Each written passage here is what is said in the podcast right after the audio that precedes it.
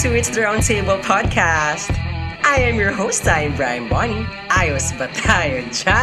This podcast is your perfect partner balancing work and life one episode at a time. Join me as we navigate adulting. Sometimes growing up sucks, but we love it. Hey, to another episode of It's Roundtable podcast. Again, I'm your host, I'm Brian Bonnie.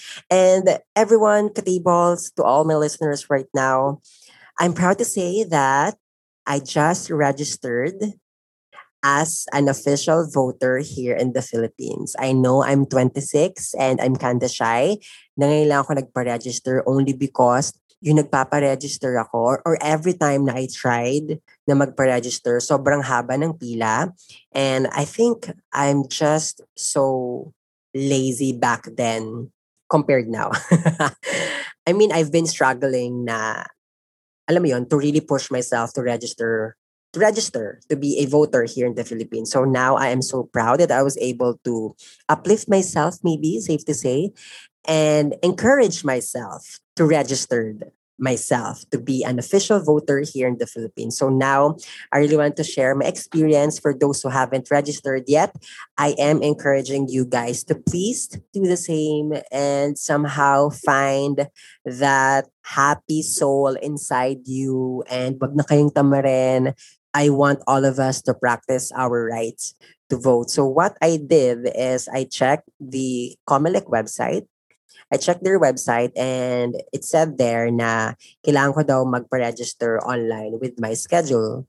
But um, of course, it's government website which I count which I kinda expect um, mahina, mabagal, and then hindi ka makakapagpa-register online on your schedule kasi walang nagpa-pop or anything. Good thing nakalagay sa dulo, you can just walk in. So sabi ko, okay, sige, I'll just walk in.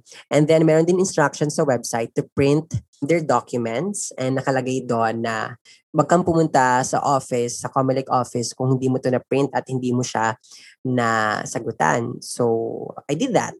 Diba? Because I'm following instructions. And then after that, of course, after preparing all the documents, which is kailangan mo lang naman ng isang valid ID with your address in it, Um, so pagdating ko doon, walk-in lang ako kasi nga hindi ako nakapag-register online. Pagdating ko doon, binigyan ako ng forms that I have to fill up. And then pagtingin ko, it's the same form na sinagutan ko on their website. And then I asked, hey kuya, um, same lang ba to? Sabi niya, yes. Um, sayang naman yung nasabi ko, sinagutan ko na, ah, hindi siya tatanggapin, kailangan itong bigay namin.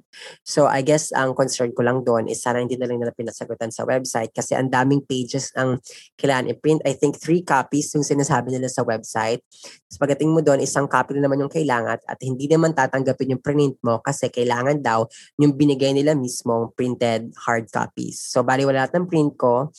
So, sobrang dami. I guess like 50, 50 pieces or 30, something ganon. So, after that, pipila ka. I think it's safe to say one hour kang pipila, um, answering all the files and then lining up and then taking pictures or biometrics or signature.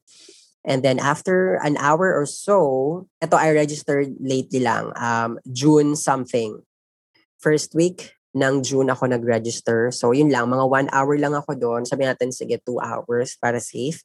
Um, yun, register. And then sabi nila, after three months, um, automatic na daw yun, na-registered na ako as an official voter here in the Philippines. Um, so there, everyone, I'm sharing my experiences para naman kahit paano makatulong ako to all my listeners and local tables there na hindi pa nakakapag-register. At sa mga naka-register na, Welcome me to your team. I am finally excited to practice my rights on voting kailan man yung next election. Um, help me on this journey as an adulting kahit 26 na ako. Diba? I'm proud na I was able to surpass that challenge na lagi kong na, na lagi akong nahihirapang pumila at magpo-register. So, that's it, Pansit. Bye!